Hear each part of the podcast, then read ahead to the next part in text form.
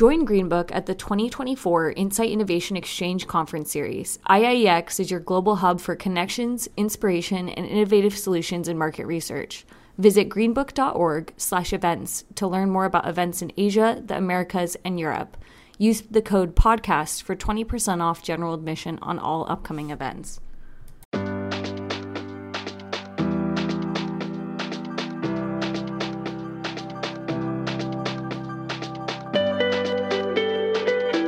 Hello, everybody. It's Lenny Murphy with another edition of the Greenbook Podcast. Thank you so much for taking time out of your day to spend it with us. And as usual, by us, I don't mean my multiple personalities, I mean my guest.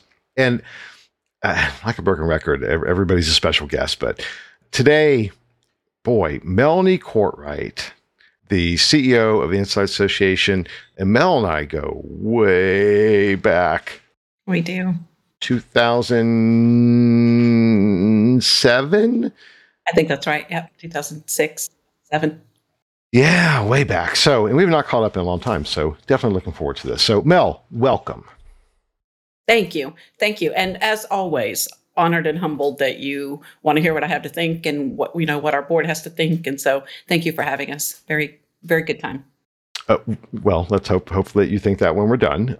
And you you dived right in. That is absolutely why for our listeners. Uh, you know, Melanie is the CEO of the Insight Association. She has uh, been in the industry uh, longer than I have, so well over twenty years at this point. And three decades now, Lenny. Three. three wow. I can officially say three decades this year. All right. All right. So so we definitely want to find out through this period of transformation what the what your view and the Insight Association view is. Uh, but before we get into that, let's talk about those three decades for those who may not be familiar. So, you want to give a quick, uh, quick bio? Yeah, thank you. So, like Lenny said, I'm CEO of the Insights Association. Insights Association is your trade association, if you don't know who we are. We are your professional body, advocacy, standards, certifications, you know, overseeing the US body of work. And before this, I was actually EVP of research and data science at Dynata, which was a, a merger from Research Now. I joined Research Now. Before that, USAMP, AOL before that, and before that, like a 12 years at a full service research firm. So, and before that, that, I was at Texas Instruments working on a, a top secret program. And before that, the US Army. So actually got into research from my Army language days and using that to do language translation work for a, a local firm and spent two years cleaning coding and translating verbatim comments, really getting to know the consumer mindset. So, so I've been in research for almost 30 years now, and I have loved every minute of it. I have done every job at this point, And so that's brought me to where I am now. Yeah, that's great. I remember uh, remember us uh, hanging out in Richmond. We were pitching to Genworth Financial jointly back in my Rockhopper days and your AOL days. So that's right.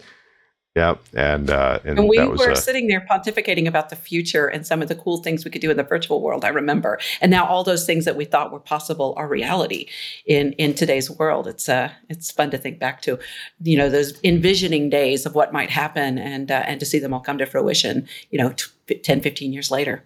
Yeah, well, and some things we didn't see. So, or at least I didn't. So maybe you did, uh, which is a good segue. So, hot topics, right? What are the the coolest emerging trends that the Inside Association membership are talking about and that you see within the industry? And we'll play off of that. So, what, what are the big burning issues that is on everybody's mind right now?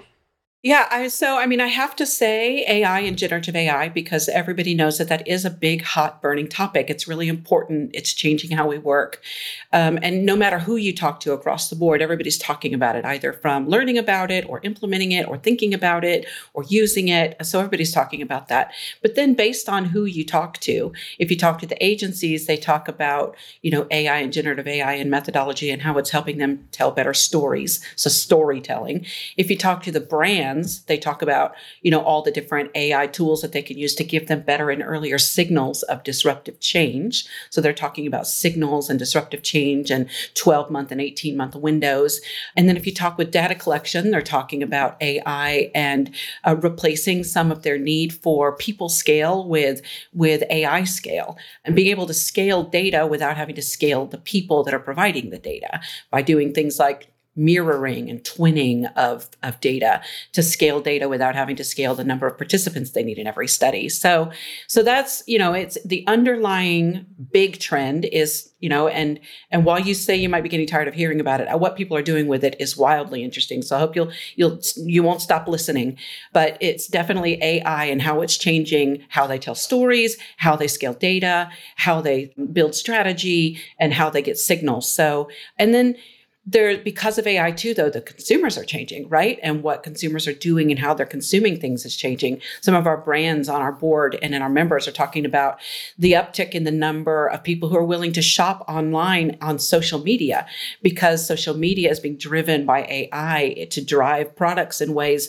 that make them feel more personal, make them feel uh, more engaging. And, and there's been a big uptick in, in online purchasing of products and services through social media and then continued growth for small businesses. Small businesses are finding ways to make it into, into this world. And that's kind of a holdover from the pandemic, but it's all driven by this radical way that you, the use of data is changing and how it's pushing things into the consumer world. And then how we're using that to actually drive new kinds of and new speed of decision making. Yeah, couldn't agree more. And we talk about a lot on this this show and everywhere else. I will reiterate right? The every conversation, where my kind of my Gen 2 and my Greenbook at with brands and suppliers, this is an absolute huge topic. And it's more than just where things in the past, we talked about mobile for years, right? The transformative effects of mobile, but we didn't see pragmatic implementation, right? It took years for adoption. Same thing online, right? This is different. This is being adopted right now. We just had a town hall and we had a bunch of people on the town hall and they all said that for the first time they feel like we're only a few months behind the curve. Like with mobile and with online research was years behind the curve. Uh, and it took a while to catch up, but for a lot of good reasons for curiosity, because um, innately they're using it more in their own personal lives. And then because of just the need for this kind of data that just never existed before. Right now, they feel like, at least with generative AI and even with broader AI and machine learning, we're only a few months behind. We might even be a little ahead of understanding things like representativeness and fit for decision making, right? And being able to replicate. So we might even be using it in ways that put us a little ahead of understanding the methodology completely. Uh, but that's that's exciting. That's interesting. Uh, and they, there's this sentiment that we don't want to fall behind, like we did with other major changes. We want to keep pressing and manage all the risks, but we don't want to fall behind like we have with other big changes.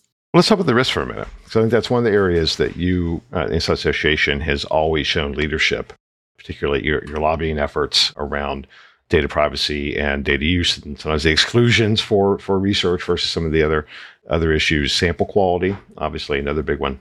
And I have a concern, and maybe it's not valid, but let me let me. T- I don't think I've expressed this publicly yet, so let me share it with you and see what you think. It's garbage in, garbage out, right? And I am increasingly concerned about the the tail wagging the dog as far as is we're driving more personalization for consumers on social media. We're shaping their perception to such an extent that they may not have an unbiased view, for instance, of a given topic or product because the AI has done such a is doing such a good job of, of giving them only the things they think they want or need based upon their profile information that that could be a challenge. And that's with you know surveys but same thing as we're talking about synthetic sample right? As you're talking about that mirroring you know there's already companies that are doing that. I'm aware of companies that are actually foregoing early stage exploratory or landscape research right now just using generative ai and synthetic sample to give them a view. And then they start looking at validation right? And i think all that's exciting and interesting and cool. And there's also a part of me that's like but but do we know it's real? What if it's not real? What if we're we're you know we've we've lost the separation between research and marketing, which is in many ways we've had to. This has been happening for a very long time. But in other ways, maybe it's my age in the industry. This is part of me going, but wait, wait, wait, wait. Are, are we losing something here?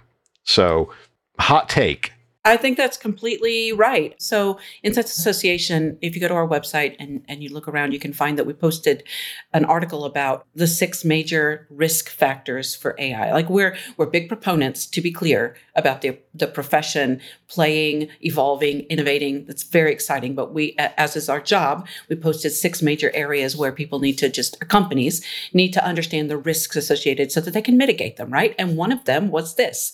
It was the quality of the data.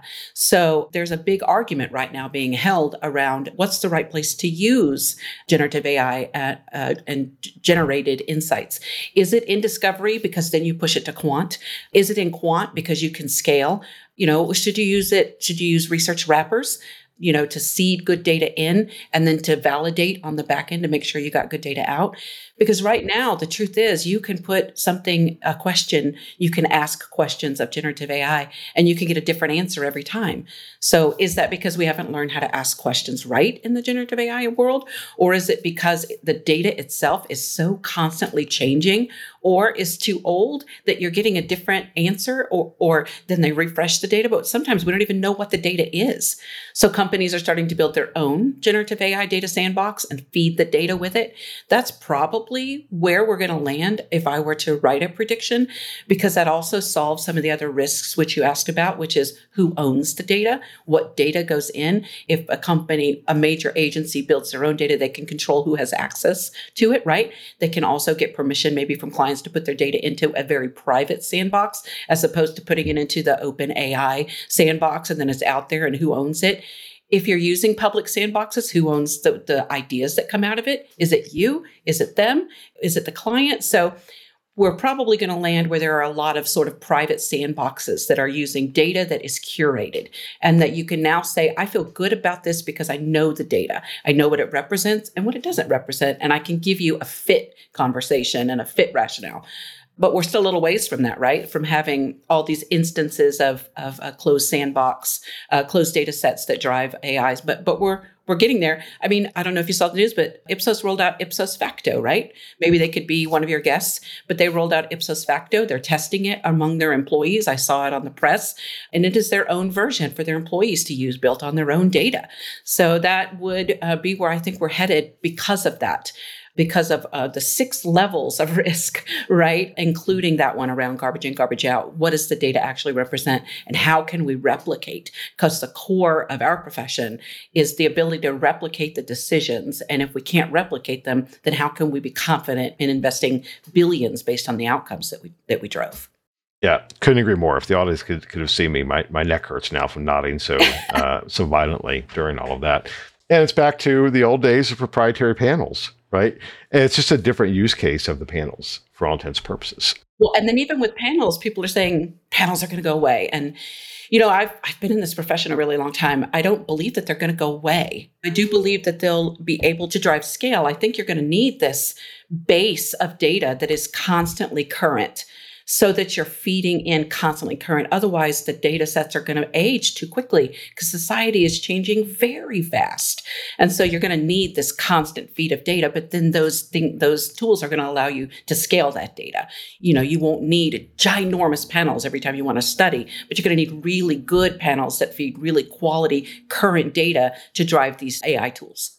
Yeah, we got to stop because my neck is really hurting now. Again, the can agree more. And I, I, do think that that does have pragmatic applications for, uh, or implications, sorry, for panel companies because the, uh, and similar, the old issues around mobile, any surveys will become far shorter and will be far more tactical because it'll be about filling the gaps of information and that always on data machine, ensuring that that's there. And for, for audience, if you're not paying attention, everything Mel just said, uh, we are seeing it play out writ large already within uh, social media platforms, for instance. So Reddit, they built a moat around their platform, told told Microsoft and, and Google, uh uh no, you, you don't get to use our data for free anymore. Uh, Twitter, there was a big thing, what, two weeks ago where Twitter shut things down because of, of that.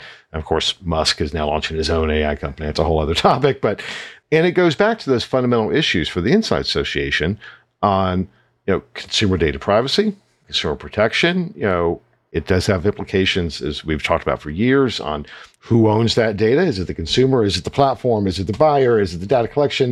You know, a lot of things that they're, they're front and center even more so now than maybe the era of social media analytics. You know, that kind of brought these things to the fore. I think they're even more important now. And so, besides the data moating of either brands or anybody else who has data and the applications for that, it's it's going to force more issues around the I think around consumer ownership of that information as well. So, um, what are you hearing from Europe on that particular issue? You know, we are actually ESOMAR and Insights Association are pretty close partners these days, which um, which is exciting. And I'm on their professional standards committee, and I'm on their AI task force, and so I'm pretty close to this. There are some you know big legislative pieces coming out around AI and the use of AI and rights. The concept of consumer consent is still front and center. Like you still must have consent to use data. So that's the other reason why I think that you know there's still going to be a huge place for panels building consent consent, building data, compensating people for their use of their data, and then using that data, that current, fresh, really high quality constructed data to scale. And so um, there, there are some big legislative pieces coming out. The big problem right now with this legislation is what is AI? What's the definition of AI? As a profession, we're sort of using AI like this, you know, sexy marketing term, and we're calling everything AI. And that sounds fun and interesting, but when AI legislation comes, and it is coming and it's coming soon, if you've called everything you're doing AI, then everything you're doing is going to be subject to being legislated and being governed. And so we've been working to try to give an actual working definition to what really is AI and to help them legislate what they want to legislate without scooping up everything insights. You know, algorithms, we've had them for decades is an algorithm AI? Some people would say yes, some people would say no. And, and I suppose it depends on whether or not there's human intervention, human oversight. And that's what we're trying to sort of define. So there's legislation coming, but the struggle that we're having as a profession right now is how to make sure that that legislation doesn't hurt us and cripple us by over legislating everything from multi regression analysis to our simple automation, even if not defined properly, could be swept up in an overreaching definition of, of AI. So I've been cautioning everybody to say, I know it's interesting and I know it's sexy and I know you want to call it AI, but let's be really honest about the use of AI so that we don't uh, end up over legislated. And again, thank God for the the powers that be, whatever the universe. Substitute your term of you know whatever beneficial uh, beneficial forces exist in the universe for the Inside Association uh, for focusing on those things. Um, it's always been uh, one of the things that I am thrilled, you, and ESOMAR and the other trade orgs, uh, for tackling those issues to help protect us all. Yeah, you're welcome. And there's, you know, the, the only the only other piece that's interesting for you know U.S. listeners is that the, only real point of difference between the U.S. version of legislation and the U.S. version of legislation is this concept of research and uh, being for good. So AI should be used for good. And the problem is, how do you define good? Like, who gets to decide? If doing research on a 64 ounce Coke at McDonald's is good for society or bad for society. so wh- where we're landing is probably, you know, somewhere more closer to not doing harm. Let's let's not harm people in tangible ways through the use of AI. Let's not prevent them from getting opportunities. Let's not hurt them through, you know. So so that's, you know, the only real difference. And if there's people out there that have a point of view on, you know, a, a better way to legislate around not harming people without crippling us in a way that says that all research must be held up to some undefinable standard of good for society. That's the only other thing we're sort of wrangling right now. Yeah, uh, yeah, that's a big topic. It's a whole other thing. I, I mean, the older I get, the more I think about those those things. I didn't used to think so much about them. I live my life so that we look back and there's a legacy of good, making the world a better place. And I certainly would 90% of all of my work, I would say, sure. But there's a few things I look back and like, ah, I don't know if that really helped anybody. yeah. So, and that's, yeah, we got to go to bed at night and look ourselves in the mirror too, right? So, the US tends to be a little more consumer and market friendly, right? They let the market decide what's good for them and what's not. And then, you know, other other regions can tend to be a little more, um, you know, legislation driven and let the powers that be decide what is good for society and what's not. And so that's that's the only other, you know, sort of big rub we're we're struggling against right now is where are we going to land in that so that we still end up with something that is globally practical that everybody can implement globally. Uh, and not and not too hard to you know to not fighting against each other Yeah, yeah, no, good stuff. All right, so let's play off of that uh, a little bit more because one of the other key things that that uh, Inside Association has always done is you know training, education, you know, uh, professional certification. So with these changes that are happening, I, I think you and I would agree that there's still need for methodologists. There's still need for understanding, you know, sample, uh, certainly statistics, et cetera, et cetera. But the tools that we use in all of those areas of research are going to change the skill sets needed. So, you know, is there going to be as much uh, need for people to for coders? You know, go back to that, or for tabbers, uh, or even for you know scripting surveys. Probably not. Probably not. Right. Those those yeah, tools probably. are now largely. Yeah. So what, what does that look like for training? Though, right?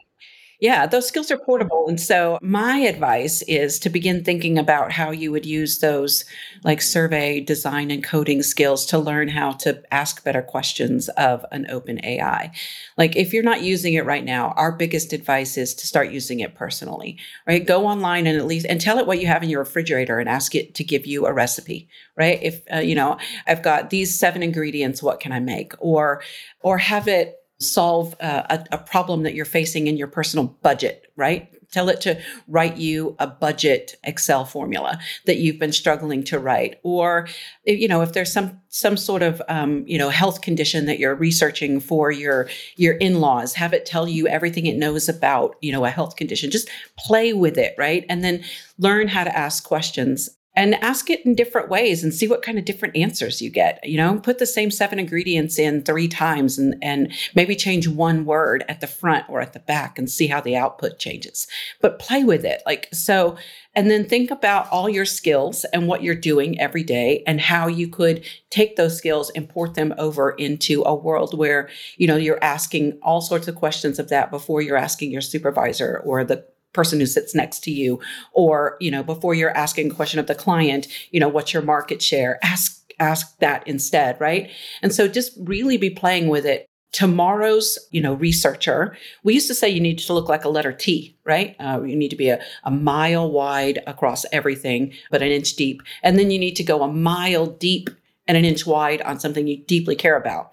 That worked before. It's not going to work in the future. So you're going to have to look more like, and I honestly, Lenny, I can't think of a better sort of visual for it, but you're going to have to look more like a picket fence you're going to have to go deep on lots of things. You're still going to have to have that sort of bar across the top where you know a little bit about everything so that you're well rounded. But then you're going to have to go deep on a lot of things, a lot of different data streams. You're going to have to know a lot about social media data, a lot about synthetic data, a lot about um, the data that is housed internally. And you're going to have to begin to know how to tether those data sets together. And then you're going to need to know a lot about how to ask questions of technology, not just people, and how to interact with technology uh, models models. And so the skill sets of the future are really to be multilingual in data and then to know how to connect that data to each other and to understand its fit for decision making. Yep. And again, we're seeing it right now. So through, you know, our, our sister company, Savio, the talent marketplace, a huge driver of volume through that right now request, client requests is research subject matter experts who are prompt engineers. Mm-hmm. So prompt engineers, that's awesome. Yeah. yeah. And and doing that to do early stage work just using generative AI, right? I mean, that's the that's the request of, you know, okay, we have this concept. Let's let's mirror that out based on existing data um, and see where that gets us, and then make decisions on where do we go from here. And then just I would be doing a disservice to several of the brands on our board if I didn't also say, you know, be that sort of basic skill set is important, but you can't stop there. You need to be able to step up and build power skills on top of that storytelling, listening, selling, negotiation. So then you have to be able to take all of that interesting data and prompt building. And if you really want to scale your career, you're going to have to be able to build power skills on top of that around helping a room understand uh, what they need to do next, really making the data human, digging under why, persuading a CEO CEO to open his checkbook and write a million dollars for this next idea. The real reason insights as a profession has grown every year for the last three years substantially. Like we're growing big. A big reason for that, though, is that we've gained a seat at the table and we're te- we're we're convincing people how to spend their money in the boardrooms. And so we're once you really get to understand data, um, that that's not enough anymore. You have to have the power skills on top of that to take the data and convince people how to use it and how to invest with their resources with it and how to move money around. Stop doing this and start doing that. And it's it's not an easy thing to do. So you have to build it. It comes from a place of confidence, confidence in your skills, confidence in the data, and confidence in understanding their business. And so building those kind of power skills on top of it will be critical. Yeah. Sage advice and wisdom. So that's uh, it's interesting. We're, we're just wrapped up the latest wave of data collection for Grit this weekend, and thank you. I know you guys helped with that as well. And I'm most interested in. We added a whole new series of questions on this topic, right around AI, personal life and professional life, and you know how are you using it? What do you think? And I can't wait to dive in and uh, look at that. Actually, uh, I was talking to uh, to Nelson, our uh, who leads the Grit effort, uh, uh, an analyst on Friday. It's like, you know, this this could be so deep that we just it's too big for grit, right? We may have to just do a whole whole other blog post, whatever, because I think it's so interesting. And knowing that whatever we get now, if we ask the same question again next year and compare, because I expect it's going to be somewhat different. So interesting stuff. All right. So don't want to make this all about AI and conscious of, of your time and the time of our listeners what else? What else is a big deal for Inside Association right now? What does the industry need to know? What are you championing personally? There is a big effort going on around data integrity, right? So data quality, data integrity, whatever you want to call it. There have been, you know, some some pretty big splashy findings around what's happening with data quality in our profession. And so you know some of the language that we've used leaves buyers confused and it's very important that we address problems in our profession, especially problems of, of, data quality. But it's also important that we do that in ways that don't erode trust, right? So, Insights Association launched a, um, a joint partnership with seven global associations. First time I believe this has ever happened. ESOMAR, MRS, CRIC, the Research Society, the Research Society of Austria, Insights Association, SampleCon, all partnering together to address data quality and to address it quickly by each of us focusing on a work stream. So Insights Association is focusing on the language. And I just talking about that for a second, it's really important when we talk about data quality. If we say words like throwing out 40% of all data due to fraud. So sometimes it is a fraud issue in a particular study, but usually it's a layered effect that gets us to 40%. But we don't talk about it that way. We don't say 7% was fraud and 12% was dupes and 18% was because we we cleaned out or inattentiveness or whatever. So we're really it's really important that we actually talk specifically about the data in ways that allow us to not erode confidence, but also to fix the right problems. And so we're all working on that. MRS is focusing on bot technology. ESOMAR is focusing on the participant experience shortening those surveys, tightening up how we ask them, maybe tech talking about finally once and for all getting rid of some of the stupid scales that we use and and and and even you know the grids and craziness. And so I'm really excited about that because it, that understanding of how to really improve data quality is also going to help us on the next phase of our profession. And so we're all together. You can go to globaldataquality.org. We're all there. We all own it together. There's no single owner of this initiative in any region.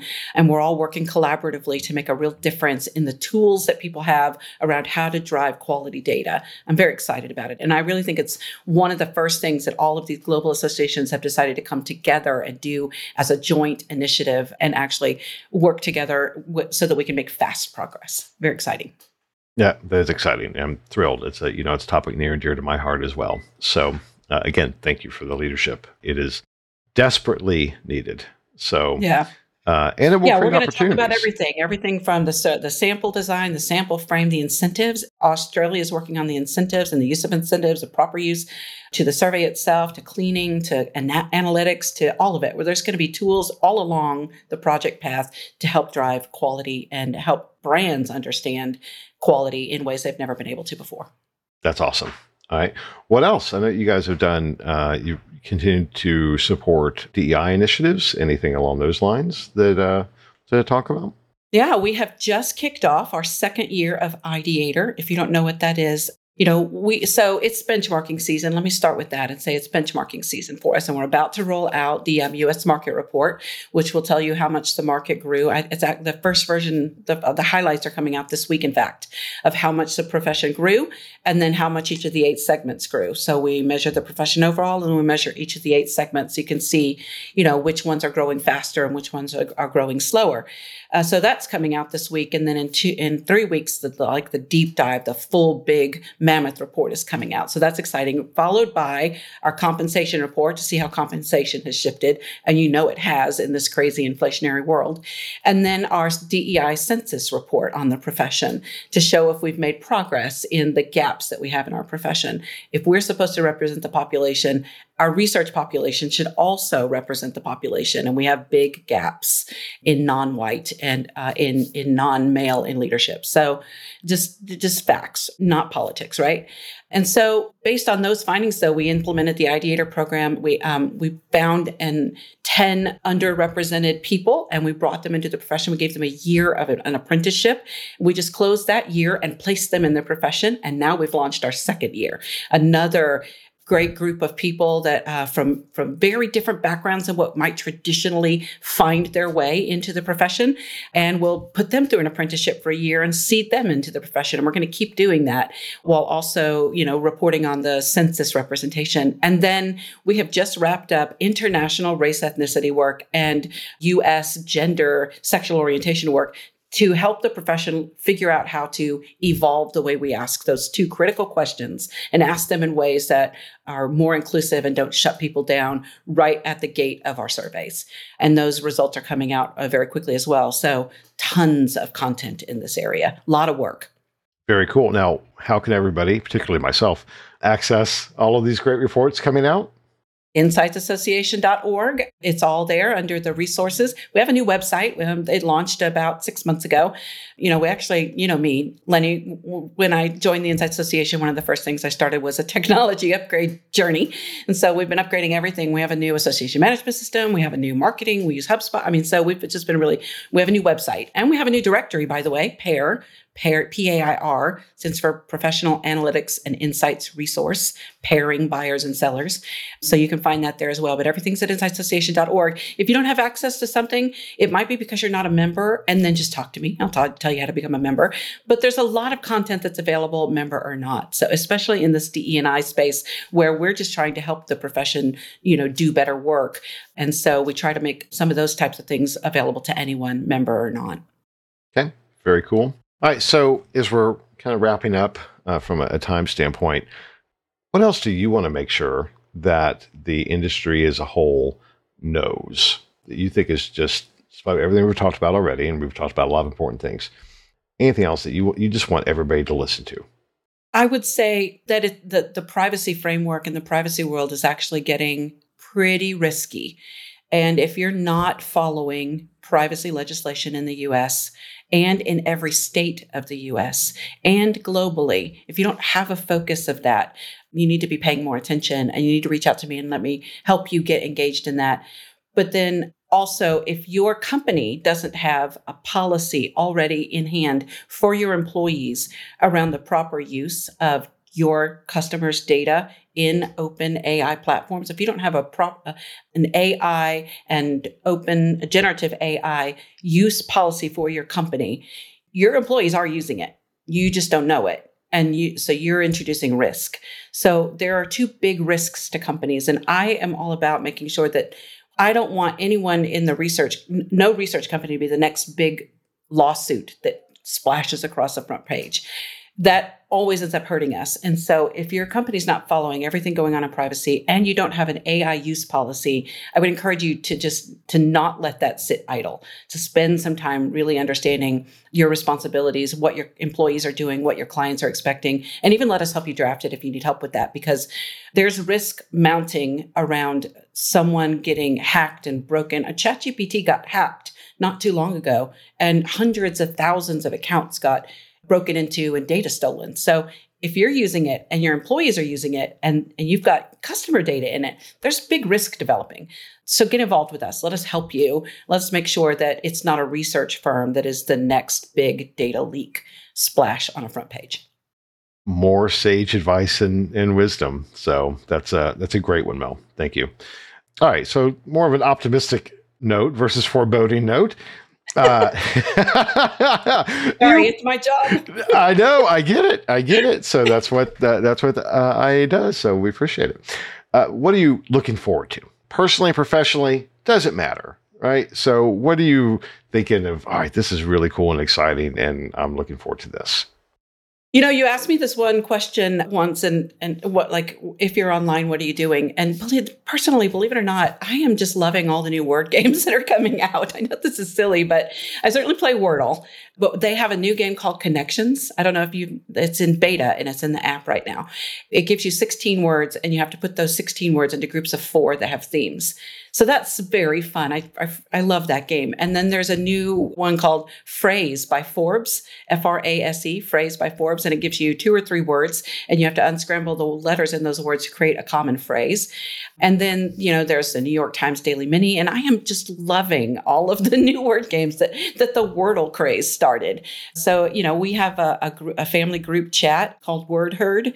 It's my my sons and and my uh, daughters and daughter-in-laws and son-in-laws and and then you know and my husband and me and we all we we challenge each other and and see how we're doing. So if you're not you know if you're looking for something fun to do with your family create a little um, text group called your word whatever and play those words together and see who can get them the fastest. And it's it's just it's super fun and it's it's something you could do together that is uh, low risk and and high reward. So i know this fun stuff. I love word games and it's it's good for our brains. So i'm, I'm really enjoying that Professionally, I'm really looking forward to the conference season. We're going to have our own leadership event in August, which I'm very excited about, taking the tomorrow's leaders and teaching them hard skills and soft skills, P&L, marketing, margin, empathy, mental wellness, you know, uh, building a, a, community of leaders supporting each other. CRC in the fall, our big conference, it's in Chicago. We're going to do a, a barrel tour and we're going to go to a jazz club, but also we're going to have one of the world's most influential CMOs. I'm really looking forward to the conference season. So I would say, you know, words on my professional side, I'm on personal side, and the conference season on my professional side. Very cool. You know, my wife got me into Word with Friends years yeah. ago, and she just she beat me so often I got frustrated and stopped. As my son would say, I, I rage quit. my um, husband so. rage quits about once a week, and then he comes back. yeah. I'm just way too competitive, and she is way too good. so, uh, well, very cool. And yeah, the I've, I've watched the events that you guys have coming up. Uh, I think the leadership one is really interesting. Is that uh, is Meryl and Steve? Yes, uh, leading no, that. Well, it's um, it's Meryl, Steve, uh, Seema, and Isaac, and then um, Tara from Burke and Vashti. It's a really cool group of people because it's not just CEOs for the leadership event; it's CEOs and emerging, aspiring leaders, and from across the functions. So it's a very cool group of people. And the speakers, there's a lot of them from outside that are going to talk about, you know, and there's even a banker that's going to come and think talk about how to think about valuation and and P and margin and com- core company metrics. So it's very cool. And I forgot to mention from the idea you mentioned the diversity perspective our idea forum is in september and its focus is inclusion in ai and how to, the, what the challenges we face in making sure that inclusion is a concept in ai and that the ai output is as inclusive as possible and not biased to where they can find the data so also a very cool topic that is very cool. So uh, you're not busy. you don't have much going. not at all. so I've always got time for a chat. Well, so. thank you. Thank you for making the time. It had been too long since we had chatted. Uh, again, as our audience knows, we're, we're, friends, and unfortunately, we get caught up doing other stuff. So it was great to catch up professionally. Good to catch up personally as well. Where can our listeners find you? You, uh, you know, I'm I'm one of those crazy people that gives out my phone number, so you can always text me or or call me 972-533-2696, but it's easier probably to just send me an email, melanie at insightsassociation.org. You know, if you send me a message on LinkedIn, I'll find that there too, and uh, I might be a little slower to respond on LinkedIn. Best, fastest way to reach me is um, melanie at insightsassociation.org or to send me a text or a call. All right. Well, there we go. So now expect your phone or email to blow up um, as uh, after this. So you asked. Come see it. me at the leadership event. Come see me at CRC. We'll have a drink. So, and if you've never had a drink with Mel, it is a hell of a lot It of fun. fun. so, remember we had uh, you and I and Kristen, much other folks hanging out. Not that I, I was I wasn't drinking because I don't drink, but on the beach in Miami, uh, SMR, that was uh, that was a fun. yeah, night. I think So, I got in the water. Um, anyway, I think I did. I think you did. I think you did. So. yeah. Well, thanks.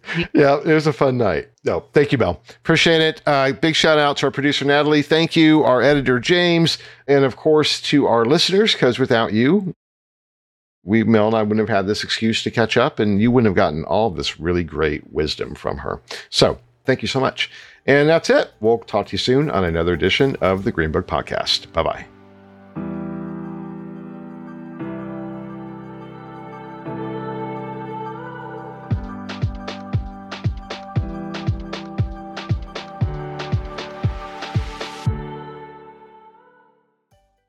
Join Greenbook for the 2024 Insight Innovation Exchange. This global conference series, also known as IIEX, is where connections are made, inspiration is found, and innovative solutions are discovered. With more than 90% of attendees using IIEX insights to shape strategic business decisions, the return on investment is undeniable. Whether you're in Asia Pacific, North America, Europe, or Latin America, IIEX is your gateway to the latest market research best practices, tech innovation, and strategies for transporting insights into action. Nurture your career and business with insights from across the globe. And here's a bonus use the special code PODCAST to save 20% on general admission for all IIEX events. Visit greenbook.org slash events today to learn more and register. See you there.